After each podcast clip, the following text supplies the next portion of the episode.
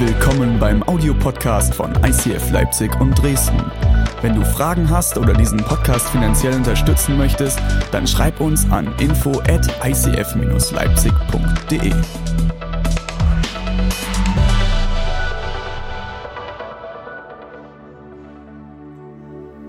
Wer von euch hat sich Jahresvorsätze gemacht?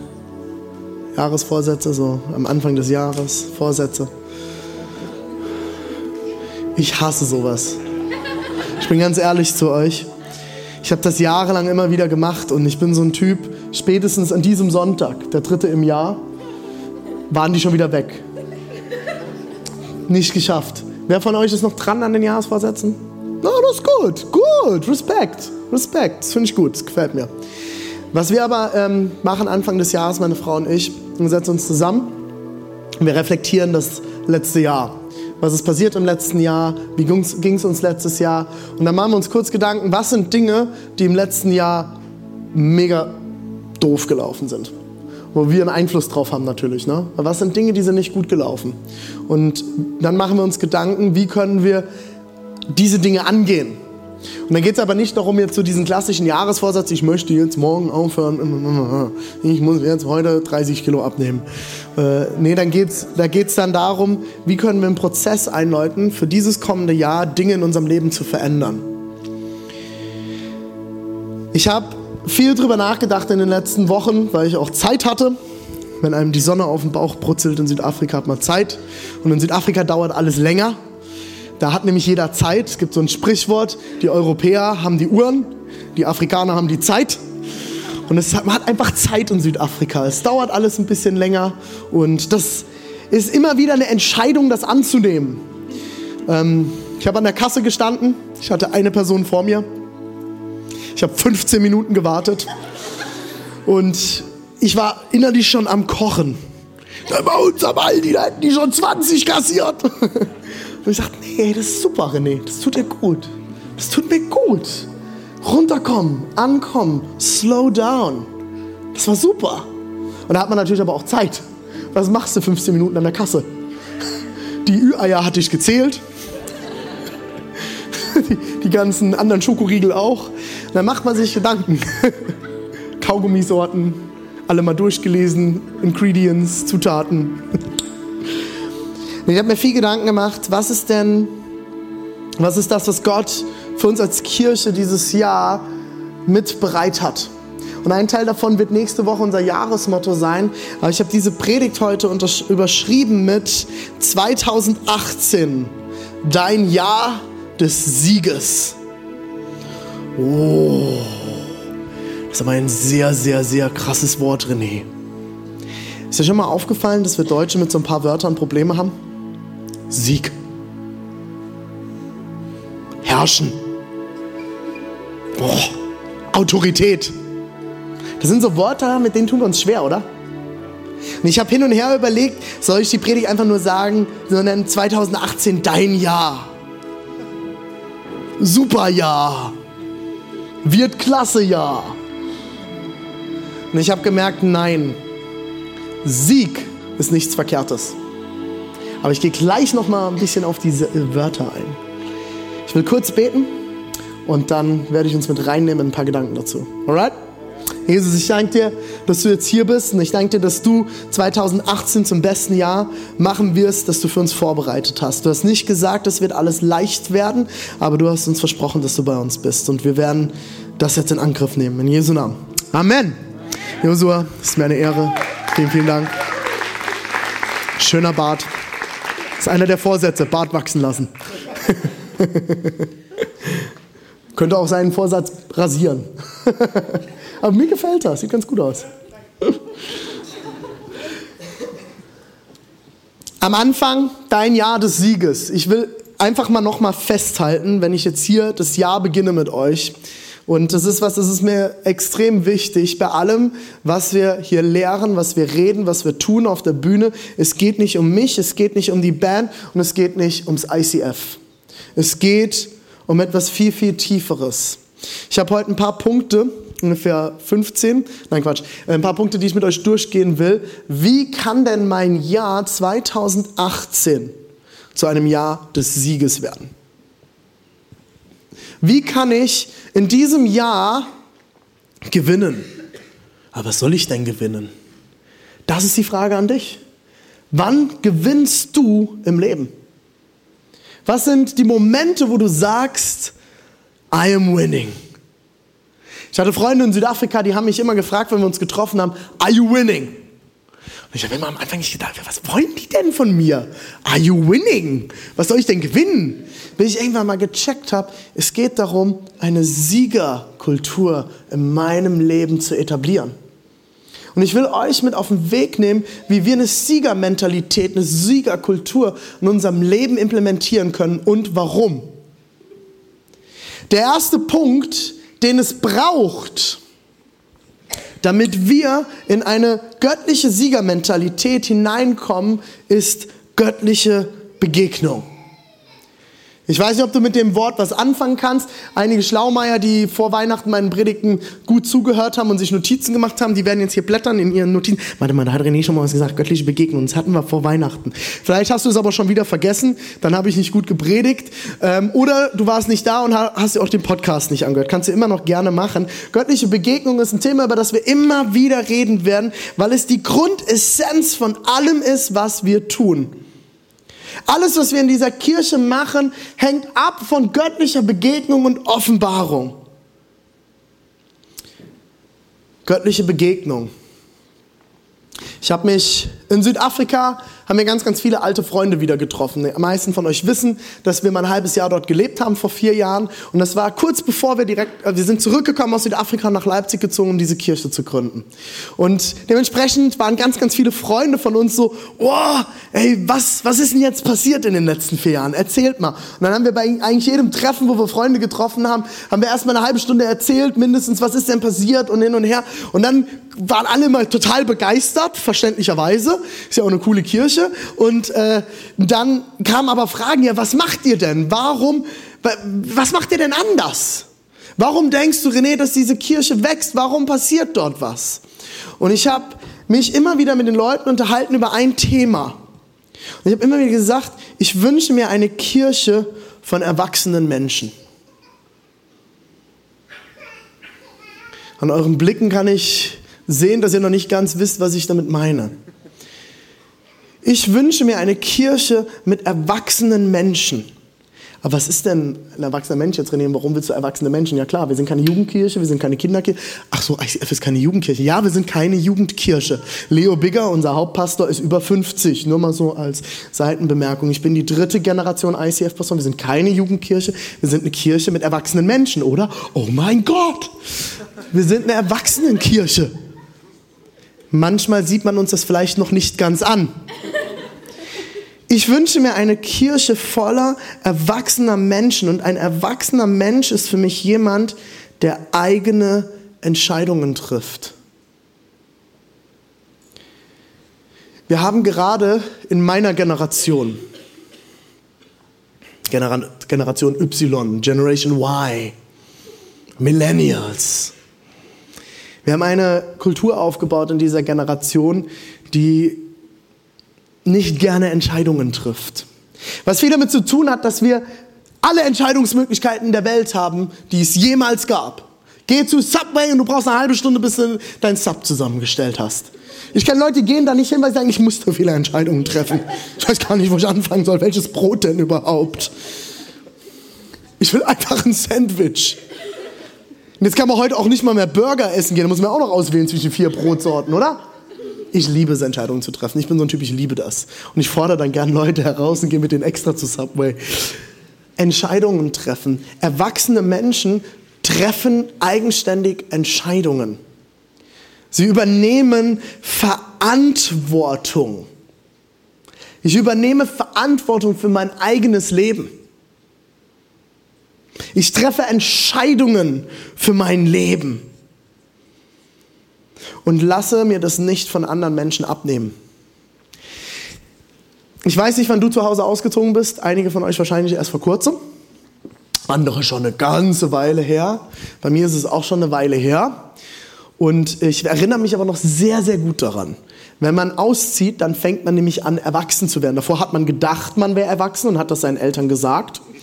Und dann zieht man aus und dann merkt man, ach, jetzt muss ich erwachsen sein. Und das sind dann die Momente, wo man merkt, man muss jetzt auf einmal Verantwortung für seine eigene Ernährung auf sich nehmen. Weil das Essen steht halt nicht mehr einfach so im Kühlschrank, oder? Und dann merkt man, äh, die Wäsche wäscht sich nicht von alleine. So ein Scheiß. Man fängt an, Verantwortung für sein eigenes Leben zu übernehmen. Man übernimmt auch im besten Falle, das ist auch so ein ganz tolles Lieblingsthema von mir, Verantwortung für seine eigene Zeit. Und im besten Falle übernehmen Erwachsene auch Verantwortung für die Zeit von anderen.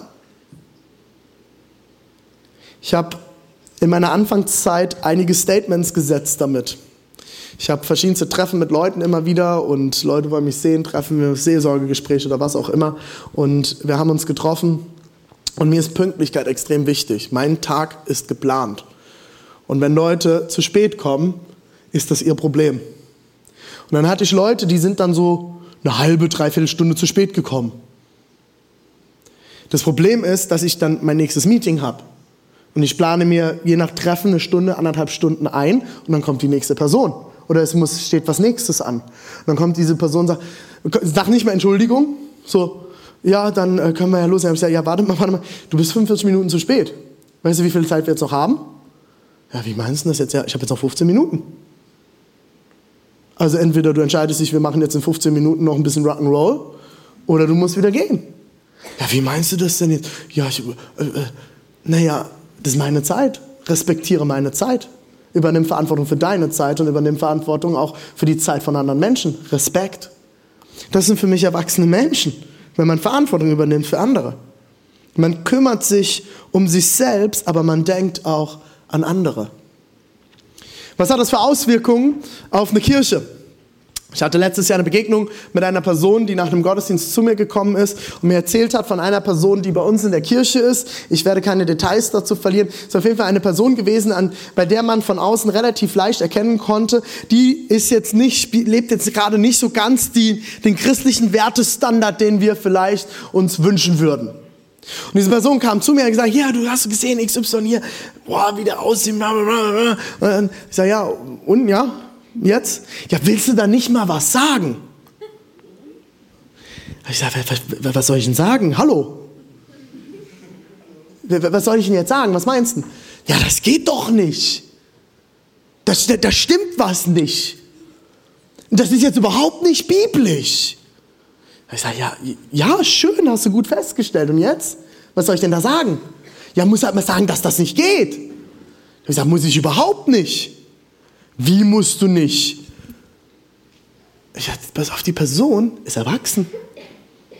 Diese Person ist erwachsen. Und das ist ihre Entscheidung, ihr Leben zu leben, wie sie das möchte. Ja, aber wir sind doch eine Kirche. Wir sollen doch ein geheiligtes Leben leben, René. Halleluja, preis den Herrn Adonai. Hast du richtig verstanden? Aber wer ist denn dafür verantwortlich? Na, du bist doch der Pastor. Ich sage, äh, ja. Und jetzt? Soll ich jetzt hingehen und sagen, du pass mal auf, ey, dein Leben, das du hier lebst, ist, ist, ist, Ich möchte eine Kirche von erwachsenen Menschen. Du bist erwachsen, du triffst Entscheidungen für dein Leben. Und ich treffe Entscheidungen für mein Leben. Und meine Entscheidungen kommen aus der Begegnung mit Gott heraus. Mein Leben, das ich lebe, kommt aus der Begegnung mit Gott heraus. Und ich muss für mein Leben, für mein Leben gerade stehen vor Gott. Ich muss mein Leben mit Gott klären. Ich wünsche mir eine Kirche, wo wir es aushalten, unterschiedlich zu denken. Du kannst anderer Meinung sein wie ich hier vorne. Sehr gerne. Wenn du meine Meinung wissen willst, frag mich, dann sage ich dir meine Meinung. Ansonsten kannst du dein Leben leben.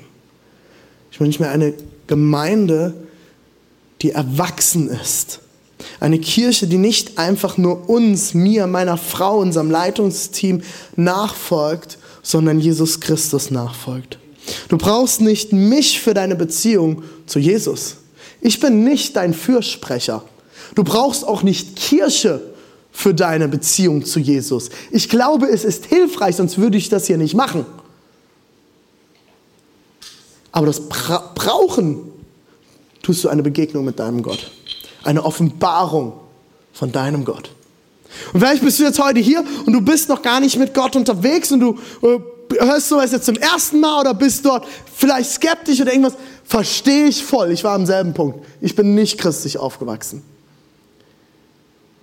Ich kann dir einfach nur sagen, mach dich auf und trau dich und geh und sag, Gott, wenn es dich gibt, begegne mir. Das Einzige, was du da verlierst, ist vielleicht ein bisschen Scham vor dir selbst, aber vor sich selbst braucht man sich ja nicht schämen. Es sei denn, man hat zu viel Östrogen. Frauen können sich auch vor sich selbst schämen, habe ich manchmal das Gefühl vom Spiegel. So, braucht man nicht. Ist alles cool. Du kannst es mit deinem Gott ausmachen. Das Einzige, was du verlieren kannst, ist ein Gebet. Ist einmal etwas sagen. Also eigentlich nichts. Ich lade dich ein, wenn du dazu heute gehörst, probier es aus. Und wenn du heute hier bist und du sagst, du bist schon lange in Kirche unterwegs, vielleicht hattest du mal irgendwann eine Begegnung mit Gott. Ich glaube, wir brauchen kontinuierlich immer wieder Offenbarung und Begegnung mit diesem Gott. Ich bin der Pastor hier und ich sage euch, ich brauche das regelmäßig. Wenn mir das fehlt, habe ich ein Problem. Weil dann treffe ich Entscheidungen aus mir heraus und nicht mehr aus Gott heraus.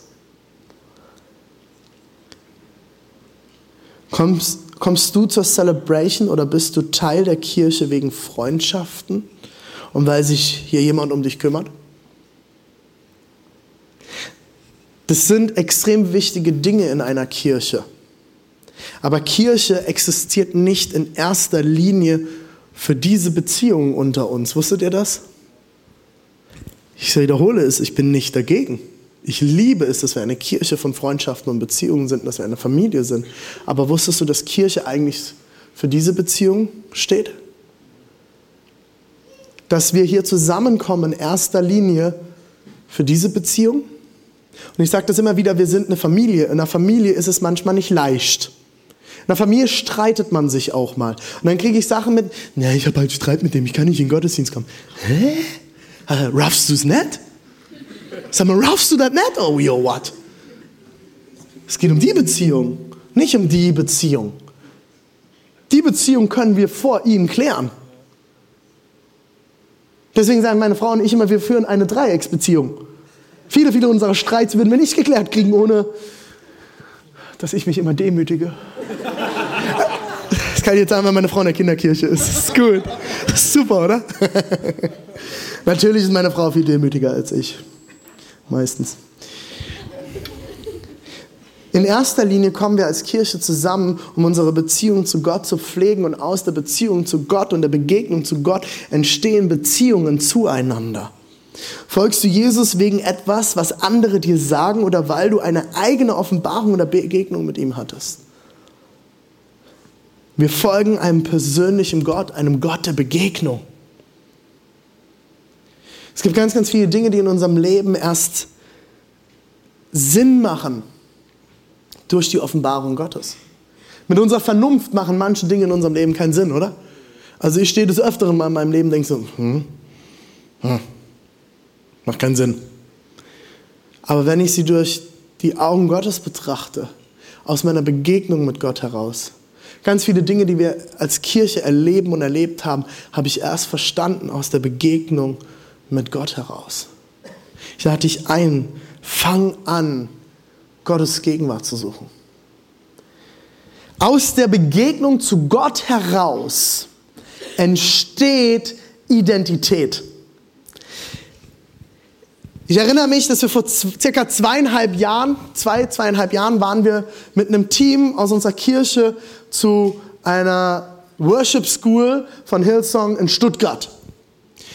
Hillsong ist eine Kirche in Australien, die machen extrem geniale, moderne Kirchenmusik. Wir singen einige von ihren Liedern und die haben dort ein großes Konzert gegeben und davor haben die so eine Art Musikschule gehabt.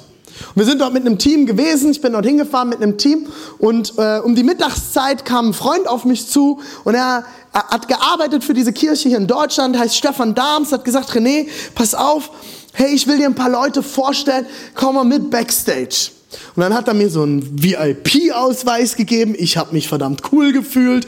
Und dann sind wir da zu diesem Security-Mann. Und dann hat Stefan einen Satz gesagt, der hat alles verändert. Der gehört zu mir. Und damit sind alle Schleusen geöffnet worden. Und ich bin backstage gekommen und habe Mittagessen können mit ein paar interessanten Leuten und wir hatten eine extrem geniale Zeit, weil ich coole Connections aufbauen konnte und einiges lernen konnte in einer kurzen Zeit Mittagessen. Und dann sagte Stefan irgendwann, okay, jetzt gehen wir wieder zurück zur Worship School, aber weißt du was, René, heute Abend bringst du dein ganzes Team mit und dann gehen wir anderthalb Stunden vor der Veranstaltung in den Konzertraum, ihr kriegt den Soundcheck mit und könnt dort auch nochmal lernen, wie machen wir das, wie machen wir dies und dann sind wir da mit unserem ganzen Team gekommen, es hat geregnet wie aus Eimern und Stefan kam schon mit so einem Regenschirm, hat uns abgeholt am Auto und wir sind dann zur Tür gegangen und dann stand wieder der Security-Mann dort. Und es kam wieder das Zauberwort, die gehören zu mir. Und alle Türen öffneten sich und wir konnten mit rein. Wir konnten dort mit rein aus einem bestimmten Grund. Weil der Name Stefan Dahms uns die Türen geöffnet hat. Der Name Stefan Dahms hat an diesem Tag unsere Identität bestimmt.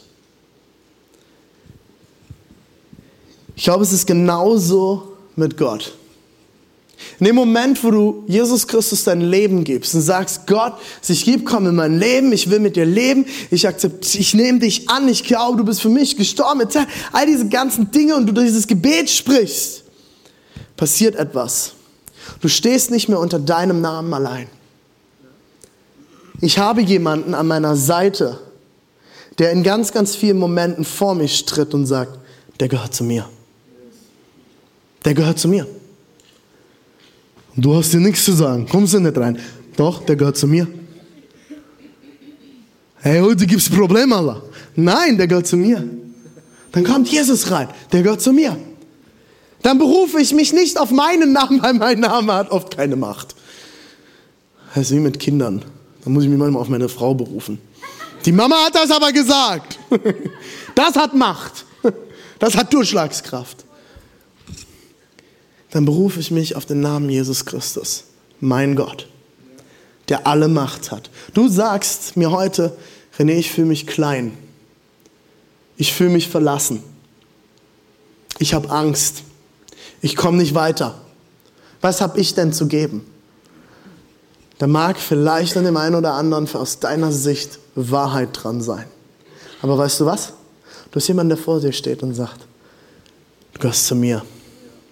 Und du kannst dich auf den größten Gott des Universums zurückberufen, der über allem steht, der alle Macht hat, der alle Durchschlagskraft hat, der jedes Hindernis überwinden kann. Jesus hat nicht gesagt, es wird leicht werden, aber er ist da. Und er steht an unserer Seite. Und das ist Identität. Du trägst den Namen Jesus. Das ist deine Identität. Und in Jeremia 29, 9 sagt der Prophet, sie erzählen euch nichts als Lügen und berufen sich dabei auch noch auf mich. Doch ich, der Herr, habe sie nicht gesandt. Und es werden immer wieder Momente kommen, wo du das Gefühl hast, da stimmt etwas nicht und Leute erzählen dir etwas, dann kannst du sagen, stopp, das stimmt nicht. Ich habe jemanden, der sagt mir die Wahrheit. Und der spricht für mich. Und das ist mein Jesus. Ich muss diese Lügen nicht glauben. Du bist kein Versager. Du bist kein Pessimist. René ist aber psychologisch nachgewiesen. In Jesus Christus ist Optimismus für jeden. Davon bin ich zutiefst überzeugt. Weil Jesus Christus ist Sieger. Und er hat Siegermentalität für dich und für mich bereit. Es geht nicht darum, was Gott tut, sondern darum, was er ist und vor allem, wer er sagt, dass du bist. Es geht darum, was er sagt, wer du bist. Im Lobpreis oder im Gebet drehen wir uns ganz schnell darum, Jesus, danke dafür, danke für das, was du getan hast und dies hast du getan und bla bla bla bla. Alles nicht verkehrt. Aber wusstest du, dass die größte Kunst des Lobpreises nicht ist, zu danken für das, was Gott getan hat, sondern zu danken für das, wer Gott ist und zu wem Gott dich geschaffen hat. Und dann kann ich Lobpreis machen und kann danken, auch wenn ich gerade nicht in der besten Lebenslage meines Lebens bin. Weil ich mir vor Augen rufen kann, wer Gott ist und wer ich durch ihn bin. Und nicht, was er nicht getan hat oder getan hat. Aus Identität wächst Bestimmung. Identität und Bestimmung gehen so eng miteinander her. Es heißt im 1. Johannes 3, 1 bis 2, seht doch, welche Liebe der Vater uns erwiesen hat. Und jetzt kommt ein total cooler Satz, Leute, Achtung. Wir sollen seine Kinder heißen. Und wir sind es tatsächlich. Wir heißen nicht nur so, wir sind es auch. Das ist ein Unterschied. Du kannst irgendwie heißen, aber deswegen bist du es noch lange nicht. Du kannst, kann Leute geben, die sagen etwas über dich, deswegen bist du es noch lange nicht. Du bist Kind Gottes. Du bist es. Du heißt nicht nur so. Die Menschen dieser Welt verstehen das nicht, weil sie den Vater nicht kennen. Ihr Lieben, schon jetzt sind wir Kinder Gottes. Und was das in Zukunft bedeutet, bedeuten wird, können wir uns jetzt noch nicht einmal vorstellen. Aber wir wissen, dass wir von gleicher Art sein werden wie er. Denn wir werden ihn so sehen, wie er wirklich ist. Das ist gut. Identität und Bestimmung gehen miteinander einher. Kind Gottes sein ist auf der einen Seite eine Identität, aber es ist auch eine Bestimmung. Dass du der Sohn des himmlischen Vaters bist, dass du die Tochter des himmlischen Vaters bist. Das verändert alles. Wir leben in einer Welt voll von Kinder Gottes. Das Problem ist, die wenigsten wissen das, weil sie den Vater nicht erkannt haben. Hast du den Vater erkannt? Das ist die Begegnung Gottes.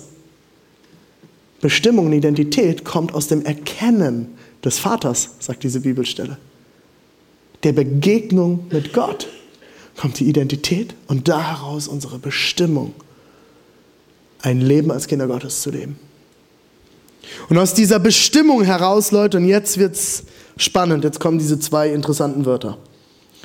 Aus Bestimmung heraus erwächst Autorität. Aus der Bestimmung heraus erwächst Autorität. Und Autorität ist so ein Wort, das ist nicht mehr populär. Wir hatten in unserer Geschichte jemanden in Deutschland, der war zu autoritär. Wir hatten jemanden in unserer Geschichte, der war zu laut. Wisst ihr, woher ich das weiß? Als wir gestern in der Sauna waren, Doni, Julius, Thomas Eck und ich, ihr glaubt nicht, wie oft wir ermahnt wurden, dass wir zu laut sind. Es fing an, Achtung Leute, beim Anstehen für die Kasse. Toni und ich hatten ein interessantes Gespräch, bis sich ein Mann umdrehte und uns anschaute. Das interessiert ja überhaupt niemanden, dass wir, warum ist hier so laut? Ich habe irgendwann nichts mehr verstanden. Das Interessante war ja, dass er sein Argument selbst kaputt gemacht hat, weil er uns angeschrien hat. Aber anderes Thema. Äh, das war die erste. Darauf folgten noch ein paar andere. Ähm, das ist mir in englischsprachigem Ausland noch nie passiert. Da sind nämlich alle laut. Wart ihr mal in einem Restaurant, wo Amerikaner essen? Ich habe bei Starbucks gearbeitet. Voller Laden, 300 Gäste. In der allerletzten Ecke des Ladens sitzen drei Amerikaner. Ich habe an der Kasse verstanden, was sie geredet haben. Nicht nur, weil ich die Sprache spreche, weil die einfach laut sind. Amerikaner sind laut. Und es ist egal, wo ich hinkam, außerhalb von Deutschland, man ist laut. Wir hatten jemanden, der war zu laut in unserem Land. Wir hatten jemanden, der war zu extrovertiert.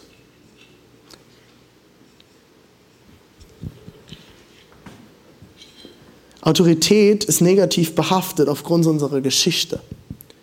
Was macht es mit dir, wenn ich sage, du darfst herrschen? Du hast Autorität. Du darfst siegen. Du darfst regieren. Das sind alles derselbe Wortstamm. Selbe Familie an Wörtern. Und die sind alle in Deutschland negativ behaftet aufgrund unserer Geschichte. Wir hatten jemanden, der war zu herrschsüchtig. Wir hatten jemanden, der war zu autoritär. Wir hatten jemanden, der hat falsch regiert. Wir hatten jemanden, der war zu laut. Der war zu extrovertiert. Deswegen sind die Wörter in Deutsch negativ belegt. Das Interessante ist, aber dass es total biblische Wörter sind. Eine der ersten Sachen, die Gott in der Bibel im ersten Kapitel zu den Menschen sagt, ist, herrscht über diese Erde. Gott, hast du gewusst, was du gerade gesagt hast? Herrschen? Das ist kein gutes Wort. Das ist nicht politisch korrekt an dieser Stelle. Da müssen wir uns mal drüber unterhalten. Du musst deinen Wortstamm ändern, Gott. Nein, das ist nichts Verkehrtes. Autorität ist nicht schlecht. Es kommt darauf an, wie du damit umgehst. Macht ist nichts Verkehrtes. Machtmissbrauch ist verkehrt. Herrschen, regieren, siegen ist gut. Interessante ist ja, beim Fußball sind wir da uns ja einig, ne? Wenn das deutsche Team fünfmal gewonnen hat und gesiegt hat und dann auf einmal ein Spiel verliert, dann packen wir alle Deutschlandflaggen ein. Dann gehen wir heim. Dann wird der Trainer gefeuert. Ein Spiel verloren. Wir sind doch, wir, sind, wir gewinnen beim Fußball. Da wollen wir siegen. Aber du kannst in deinem Leben siegen. Du kannst in deinem Leben siegen. Und Gott spricht dir Autorität zu. Wusstest du das? Aus deiner Bestimmung, Kind Gottes zu sein, erwächst Autorität. Das heißt, in der Offenbarung 1, Vers 6, ihm, Jesus, der uns zu Königen und Priestern für seinen Gott Vater macht, ihm sei Ehre und Macht für immer und ewig. Amen. Du bist berufen. Du hast die Autorität bekommen, König, Königin, Priester, Priesterin zu sein. Ach nee, also Monarchie ist rum. Wir haben, Demo wir haben Demokratie, hast du nicht mitgekriegt. Was heißt es denn, ein König und eine Königin zu sein? Das bedeutet, dass wir die Macht haben, etwas zu verändern. Veränderungsprozesse in der Demokratie brauchen sehr, sehr lange Zeit. Und das ist auch gut, ich bin nicht gegen Demokratie. Aber in einer Monarchie kann man Entscheidungen treffen, als Erwachsener hoffentlich, aus der Begegnung zu Gott, die Einfluss haben, die Veränderung bringen. Wir sind berufen, Könige und Königinnen zu sein. Und du bist berufen, Priester oder Priesterin zu sein. Nicht ich alleine. Im lutherischen Erbe sagt man dazu das allgemeine Priestertum. Das heißt, dass du genauso beten kannst, dass du genauso Abendmahl nehmen und austeilen kannst wie ich. Du brauchst kein Priesteramt dafür, weil Gott uns zu Priestern berufen hat. Du kannst das Wort Gottes lesen und auslegen, weil Gott dich dazu berufen hat, weil du die Autorität hast. Und warum finde ich das so wichtig? Ich glaube, dass es eine der größten Waffen des Feindes ist, warum die westliche Kirche so machtlos geworden ist. Ist, dass wir unsere Autorität aufgegeben haben. Dass wir den Lügen glauben. Ich träume von einer Kirche, die aufsteht und ihr Umfeld verändert. Die positiven Einfluss nimmt in Städten und in Ländern. Wir sind wieder bei Hillsong gewesen in Kapstadt und dort kommst du ins Foyer rein und dann ist eine riesengroße Wendeltreppe. Und dort hing ein riesengroßes Banner. Und dort stand drauf, Imagine a church that could change a nation. Stell dir eine Kirche vor, die eine Nation verändern könnte. Und bei mir direkt alles zugemacht. Wir haben Trennung von Kirche und Staat. Was hab, das, außerdem ist das ja eine Utopie. Wie soll denn eine Kirche eine Nation verändern? Das ist ja wieder totaler Schwachsinn hier. Und im nächsten Moment ertappe ich mich selbst dabei und ich merke, wie es mich zutiefst berührt. Was wäre denn, wenn die Kirche aufstehen würde? Und ihren Auftrag wahrnimmt, aufhört sich um sich selbst zu drehen, aufhört sich über irgendwelche theologischen äh, Kleinigkeiten zu streiten, aufhört Menschen zu verurteilen und aufsteht, ihre Städte zu lieben, ihren Städten zu dienen, ihrer Umgebung zu dienen, ihren Bundesländern zu dienen, ihrer Nation zu dienen. Wenn wir als Christen anfangen, unsere Autorität als Könige und Priester anzunehmen und unsere Städte zu lieben und gute Entscheidungen für unsere Städte zu treffen, treffen und nicht verurteilen, nicht mit dem Finger zeigen, sondern erwachsen sind und erwachsen handeln und andere als Erwachsene respektieren, dann kann eine Kirche, und zwar die Kirche, es gibt nämlich nur eine Kirche unter Jesus Christus, eine Nation verändern. Das Problem ist, dass der Feind uns wie gefangen hält, oft als Kirchen, und wir uns um uns selbst drehen. Wir uns um Spitzfindigkeiten drehen, wie darf man jetzt hier während der Pastor predigt einen Bass stimmen? Das geht überhaupt nicht, das ist ja voll ablenkend. Und hier so ein Schlagzeug, das ist ja sowieso nicht vom Herrn. Und er hat eine Mütze im Gottesdienst an, das geht überhaupt nicht. Oh weia, das geht ja gar nicht. Und dann kloppt man sich um irgendwelche Dummheiten. Aber unser Auftrag ist es, aufzustehen und zu dienen. Wusstet ihr, dass Macht und Leiten dienen bedeutet in der Bibel? Der Erste unter euch soll der Diener aller sein. Pff, ich wollte doch jetzt eigentlich Macht haben und wollte oben sein und mich bedienen lassen. Hast du es nicht verstanden? Regieren, Autorität sein bedeutet. Autorität haben bedeutet dienen. Wann steht die Kirche auf? Und ich träume von dieser Kirche. A church that could change a nation. Eine Kirche, die eine Nation verändern kann, die eine Stadt verändern kann, die Familien verändern kann, die Ehen verändern kann, die Beziehungen zu Kindern verändern kann. Und aus dieser Autorität heraus, wenn wir diese Autorität in Angriff nehmen, erwächst Sieg. Daraus erwächst Sieg. Jesus ist der Sieg. Und somit haben wir den Sieg in uns. Du trägst Siegermentalität in dir. In dir pocht Siegerblut. Aufzustehen und in Angriff zu nehmen und zu lieben, darin steckt Sieg. Autorität zu ergreifen, die Gott uns gibt, darin liegt Sieg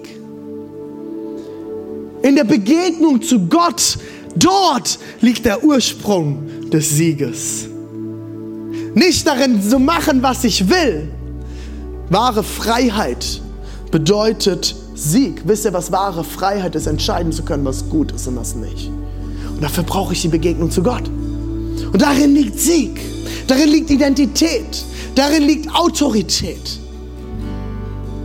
Meine Autorität ist nicht in mir gegründet, mein Sieg ist nicht auf mir gegründet. Und jetzt ist es für alle, die mit ihrem Selbstbewusstsein kämpfen. Deine Autorität und dein Sieg ist nicht auf dir gegründet. Vielleicht kannst du nicht glauben, dass du gut bist und dass Gott dich gut geschaffen hast.